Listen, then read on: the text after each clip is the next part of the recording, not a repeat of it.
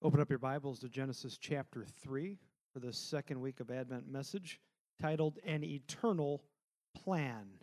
Recall, I said last week there would be no second coming if there wasn't a first coming, and there would be there would have been no crucifixion, no resurrection, no atonement if it wasn't for the birth of Jesus. There would be no resurrection if there wasn't a birth prior to that. I was talking with a little Bill this past week. I actually put this on social media a couple days ago, and I was talking about now I want to make sure that you're going to be a good boy when you get older, right? I want to make sure, and we're talking about, and he was so matter of fact, he was so serious. He goes, "Well, Daddy, I'm not gonna, I'm not gonna be bad. I'm not gonna get in trouble. I go to church." And then he goes, "And my dad's a pastor." I think I got a couple PKs in the room right now. Yes, we got a couple representing uh, right here. Uh, my goal is just for my kid not to go crazy. If I do that, I think I'll have accomplished something. But in all seriousness, when we look at God's love for us, we're about to look at the chapter in the Bible typically associated with the fall of humanity, Genesis chapter 3. I want you just to picture, just from even our vantage point, if we created some beautiful household for not just our kids, but for anybody. For anybody. We, we literally roll out the red carpet in this nice, beautiful creation that we have given them, and instantaneously they trash it. How would we feel about that? Or let's say you marry someone you love deeply, and that person doesn't get the seven year itch, they get the seven second itch, and literally the ink's not even dried, and they're already unfaithful. How would anybody feel about that? It would wound us, right?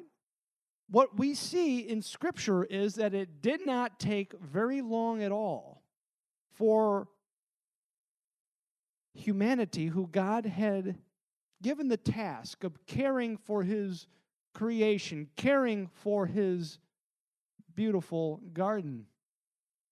To already be led astray because of their desire to rebel. And keep in mind we didn't we don't have at this point this doctrine of inherent sin nature that we're all kind of born into.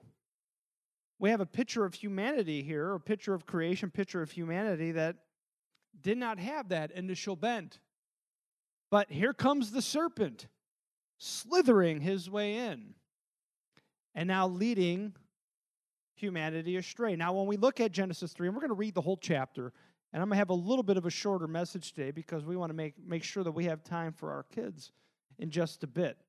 But keep in mind that Scripture at times is going to be using literary devices, symbolic devices, but yet to make very literal points.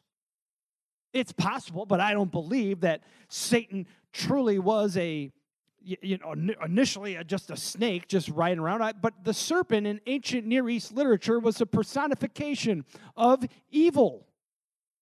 If you look at ancient near eastern literature the serpent was considered to be that most wretched symbol that you could use for evil.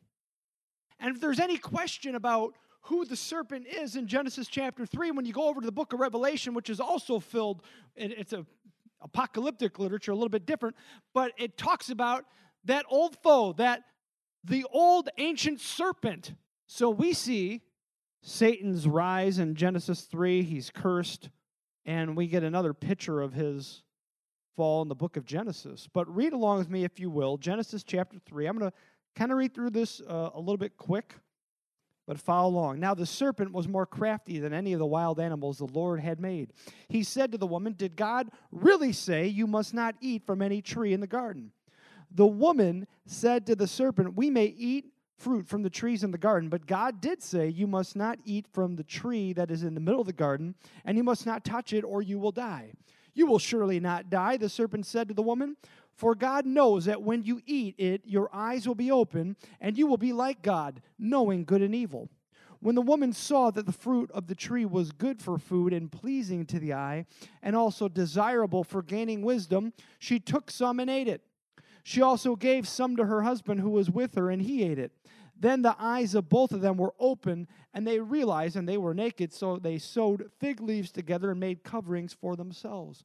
Then the man and his wife heard the sound of the Lord God as he was walking in the garden in the cool of the day. And they hid from the Lord God among the trees of the garden. But the Lord God called the man, Where are you?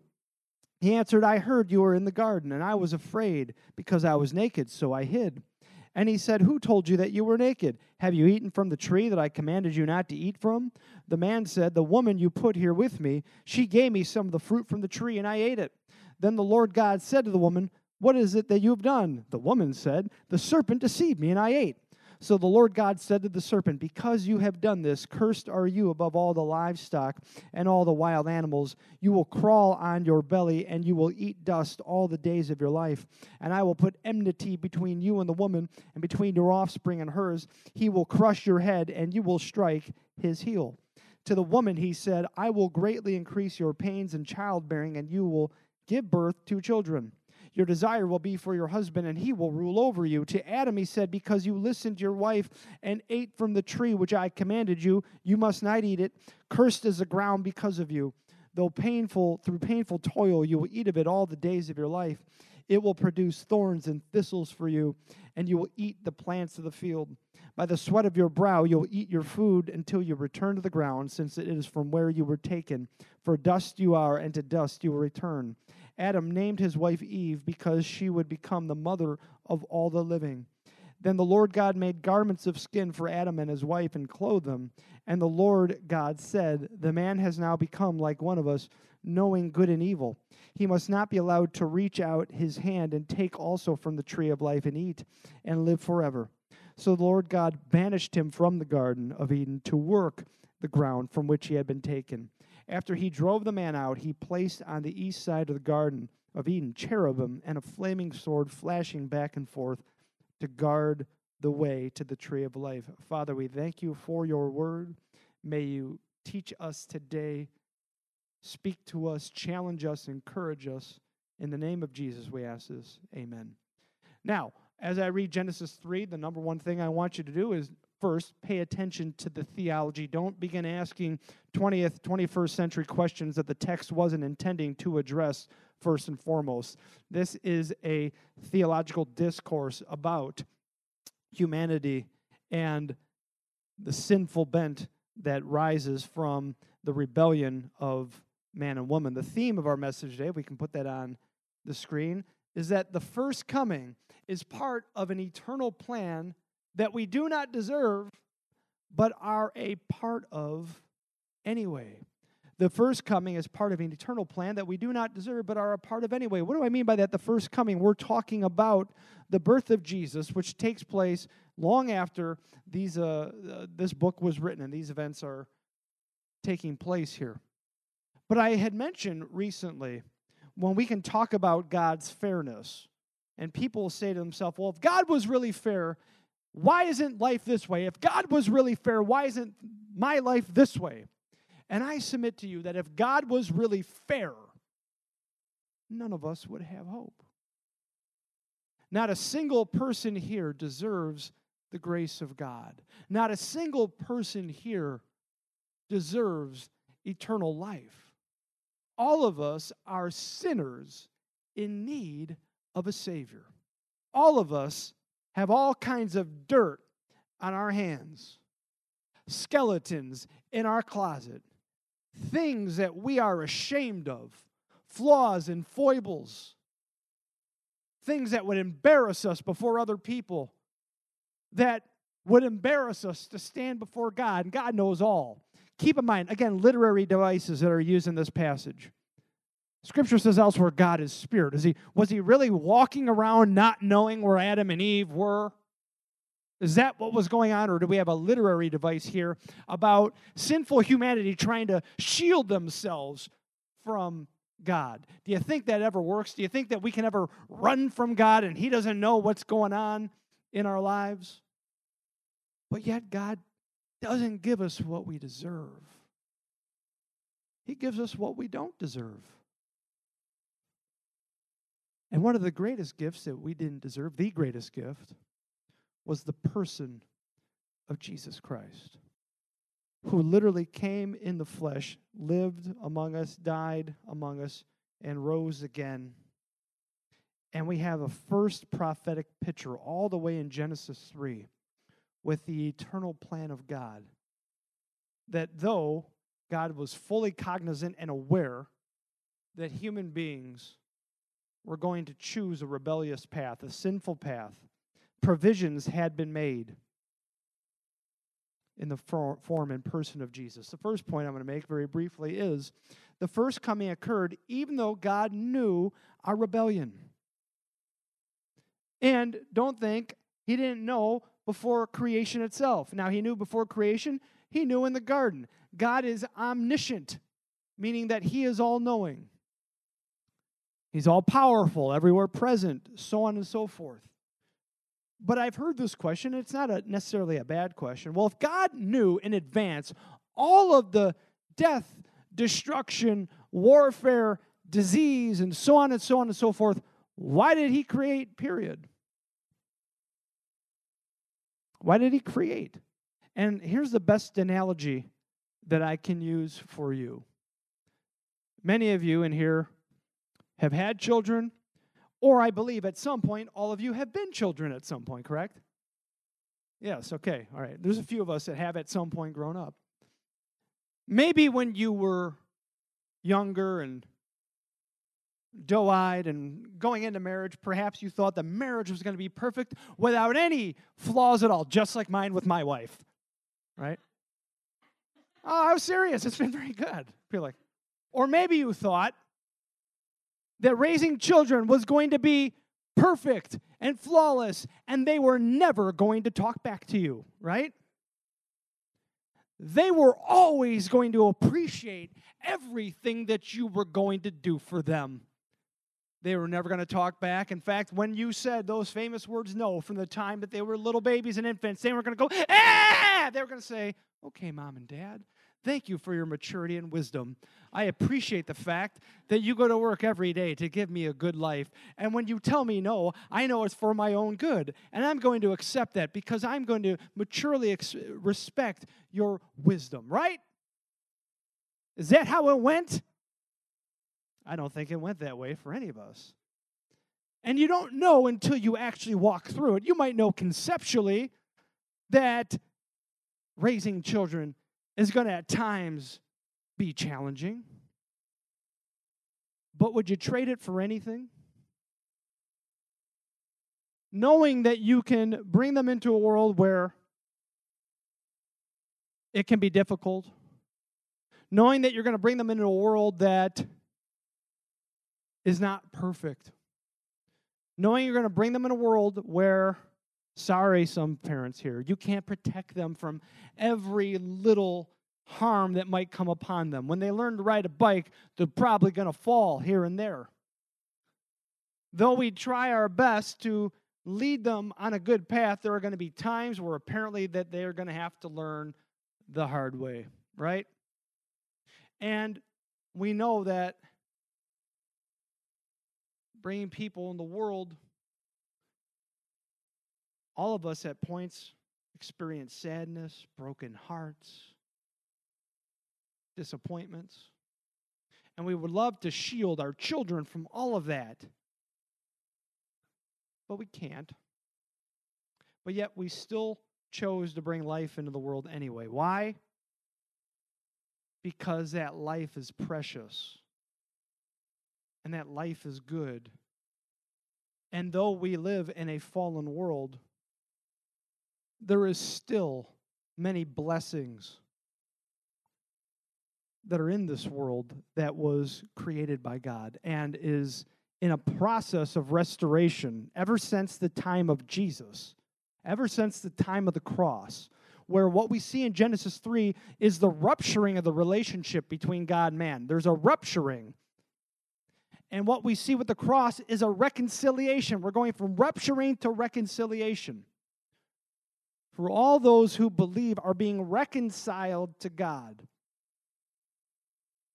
And that the very world that we live in, though it is subject to natural disasters and chaos and other things beyond our control, this is not the last chapter. This is not the final word. Though Jesus came once, he's coming again, scripture says. And we look forward to a new heaven and a new earth where what we see here again is a symbolic picture of God and humanity dwelling together without any rupturing, without any frac- uh, factioning. And the whole thrust of Scripture leading up to the very end of Revelation, the New Jerusalem, New Heaven, and New Earth, is a restoration of those conditions. In fact, even better, dwelling directly with Christ. So, yes, God knew that humanity was going to screw up. Now, couldn't He have just made us where we didn't screw up? Yeah, He could have. Well, that would have been a better world. Well, number one, I'm not God, neither are you.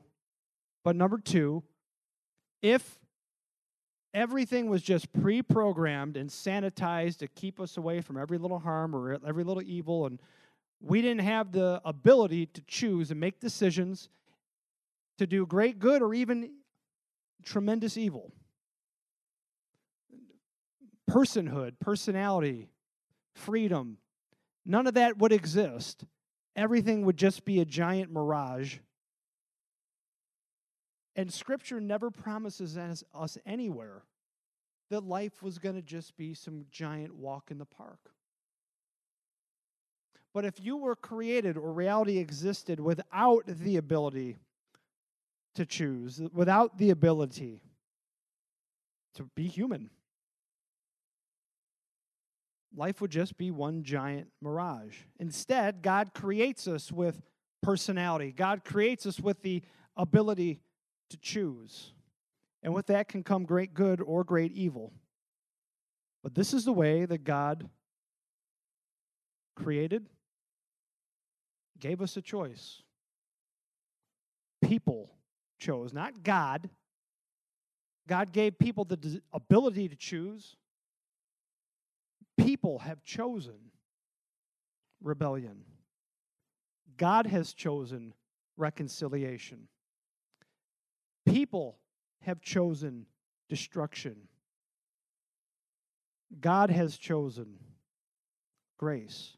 Point number two the first coming occurred in part because of us and in spite of us. The first coming occurred in part because of us and in spite of us. I say that, I've worded this a little carefully because it's more than just me.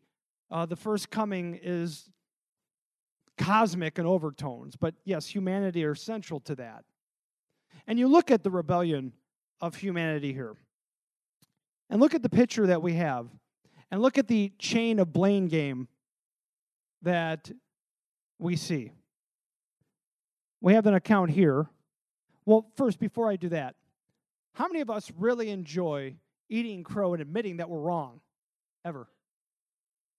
Have you ever met somebody and m- magically they've never been wrong about anything ever? Have you ever met somebody like that? That's incredible. They've never been wrong about anything. And so, what, what happens here?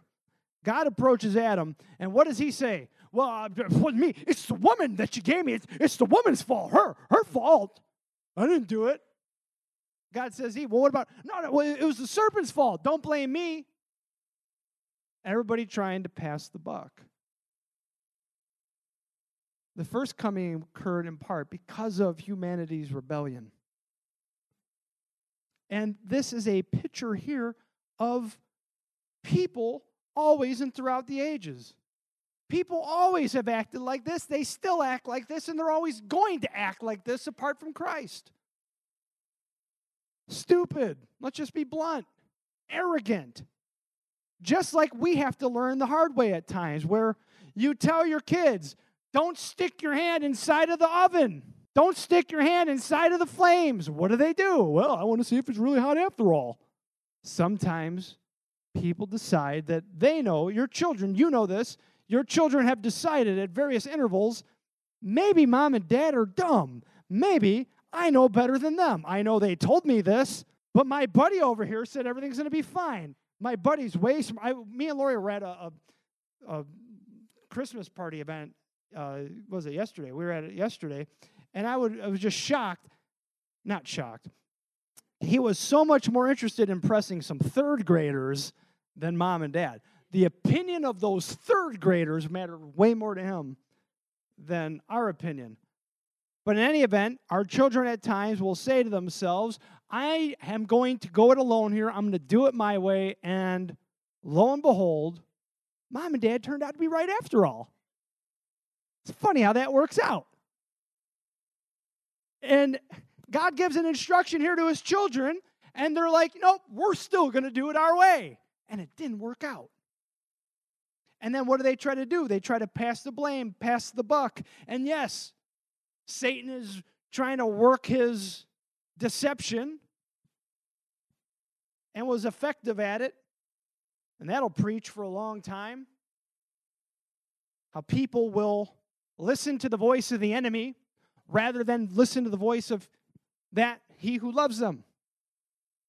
But why did the first coming occur in part? Well, because God doesn't give up on his children. Your children have let you down at some points, but you didn't let up on them. You don't give up on them. Take that and times that by infinity. That is God's love for us. That should say number uh, letter C there because of his love for his children. That's my bad, not theirs. He doesn't give up on his children because of his love for his children. Think of the patience that we have for others in general versus the patience that God has for us. If you hired somebody to do a job and they were habitually screwing up on the job day after day after day, you probably lose, lose patience with that employee and want to get rid of them. Even with our kids, you say, well, there's nothing I love more than my kids. No, even with your kids, you would have a breaking point, whether you know it or not. But God does not give up, He pursues His children. For those whose hearts would be moved and quickened by the Holy Spirit, who would respond to His grace. And uh, a key thing that we see here in this passage. Why did the first coming also occur? Well, let's go to the third point here to crush the head of Satan. What do I mean by that? Well, look here at what may well just be the earliest prophecy that we have in Scripture. Again, this is literary devices being used here. He says, well, he says to, to the serpent, Cursed are you above all livestock and all the wild animals. You'll crawl on your belly and you'll eat dust all the days of your life. I'll put enmity, between you and the woman, and between her offspring and yours, between your offspring and hers. He will crush your head and you will strike his heel. So if you want to read this overly wooden literalistically well this is actually about a snake and snakes they, they can come up on people's heels and people will step on snakes is that what this is about? No, this is about something a lot bigger and grander than that. And it might not have made sense to the discerning eye until much longer to the time we get to the life of Christ, where, again, Satan is working his deception in the masses, who then are screaming, Crucify him, crucify him, crucify him. And the people collude with the Romans natural enemies, religious people, and the Romans colluding together to take out a common enemy, Christ. So they put him on trial, a fake trial, trumped up charges, put him to death. And at that point, Satan probably thinks that he won. And Satan's not stupid, though. He knows Scripture. He tried to use Scripture against Christ himself. You see that in the book of Matthew. He's smart but deceptive. And perhaps he thought he could get away with this, or he wanted to just do as much as he could before the inevitable. But in any event, you have Christ who breathes his last breath on the cross and gives up his life. At that point, the disciples, who were scared and many of them running, think this could be it. It's over. He's gone. He's dead. They put him in a tomb and they guard it with soldiers. But on the third day, Jesus rose again. And even before that, while he was on the cross, one of the reasons we call Good Friday good, even though it's filled with what leads up to Good Friday is the death of an innocent person. Jesus breathes his last breath and says, It is finished. What is finished? He gives his life on the cross for you and for me and all who will believe, taking upon himself the sins of the entire world. And in doing so, defeats death, hell, sin, Satan, and the grave. What happened on the cross? And then what ultimately occurs at the second coming is what? The serpent's head is crushed. Death is defeated. Hell is defeated. What do they do on the cross? They literally swipe his side. They, bru- they, they battered him a little bit. They struck his heel, but he crushed the serpent's head. And Jesus rose again. All that took place in the life of Christ during the first coming. Started with little gentle Jesus, born in humble conditions. And his first coming ends by crushing the serpent's head, resurrection from the grave, ascending to the Most High. So, in conclusion of this message, the first coming is God's love and victory for his people. That is also what Advent is about, is this eternal plan of God. And wrapped up in that eternal plan of God is his love for you and for me that we do not deserve, his grace, his victory, in spite of all that which we don't deserve, he gives us what we do deserve.